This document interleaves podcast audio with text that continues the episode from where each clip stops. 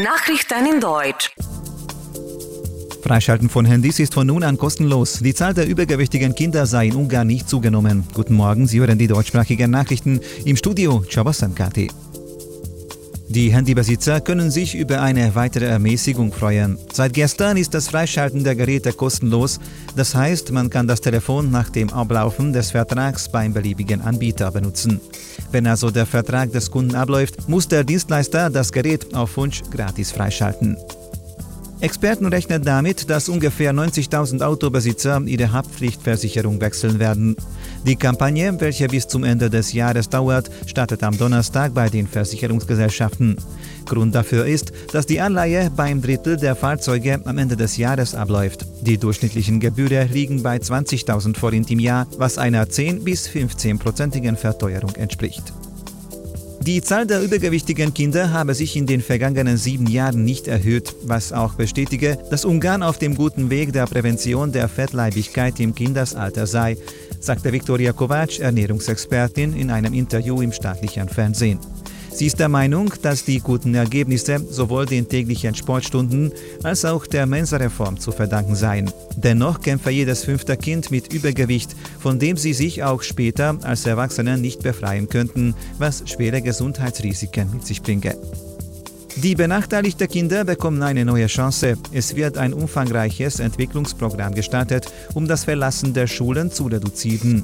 Im Rahmen der Initiative werden die betroffenen Kindergärten und Schulen modernisiert, aber auch die bedürftigen Schüler bekommen Hilfe. Zur Verwirklichung des Projekts stehen 13 Milliarden Forint EU-Fördergelder zur Verfügung. Die ungarischen Firmen stellen immer mehr Saisonarbeiter an. Zudem werden die meisten Arbeitnehmer gesetzmäßig beim Finanzamt angemeldet. Informationen zufolge trafen im ersten Halbjahr 600.000 solche Anmeldungen an.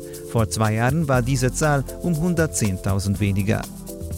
Die Bauträger beschweren sich über Mangel an Baumaterial. Zudem behindere die weitere Entwicklung des Immobilienmarkts auch der Fachkräftemängel, berichtet die Wirtschaftszeitung Villa Kostaschak. Der Präsident des Baumaterialverbands weist darauf hin, dass man auf bestimmte Baustoffe sogar monatelang warten muss. Deshalb sei es sehr schwer zu schätzen, mit wie vielen Neubauten noch in diesem Jahr gerechnet werden könne.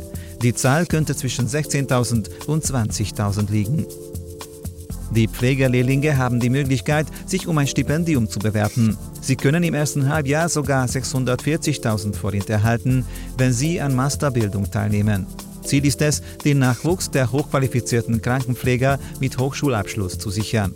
Die Bewerbungen können noch heute bei der staatlichen medizinischen Versorgungszentrale eingereicht werden.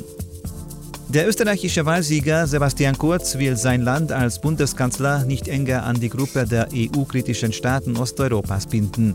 Bei einem Besuch in Brüssel schloss der Vorsitzende der konservativen ÖVP einen Beitritt Österreichs zur Visegrad-Gruppe aus Polen, Ungarn, Tschechien und der Slowakei kategorisch aus.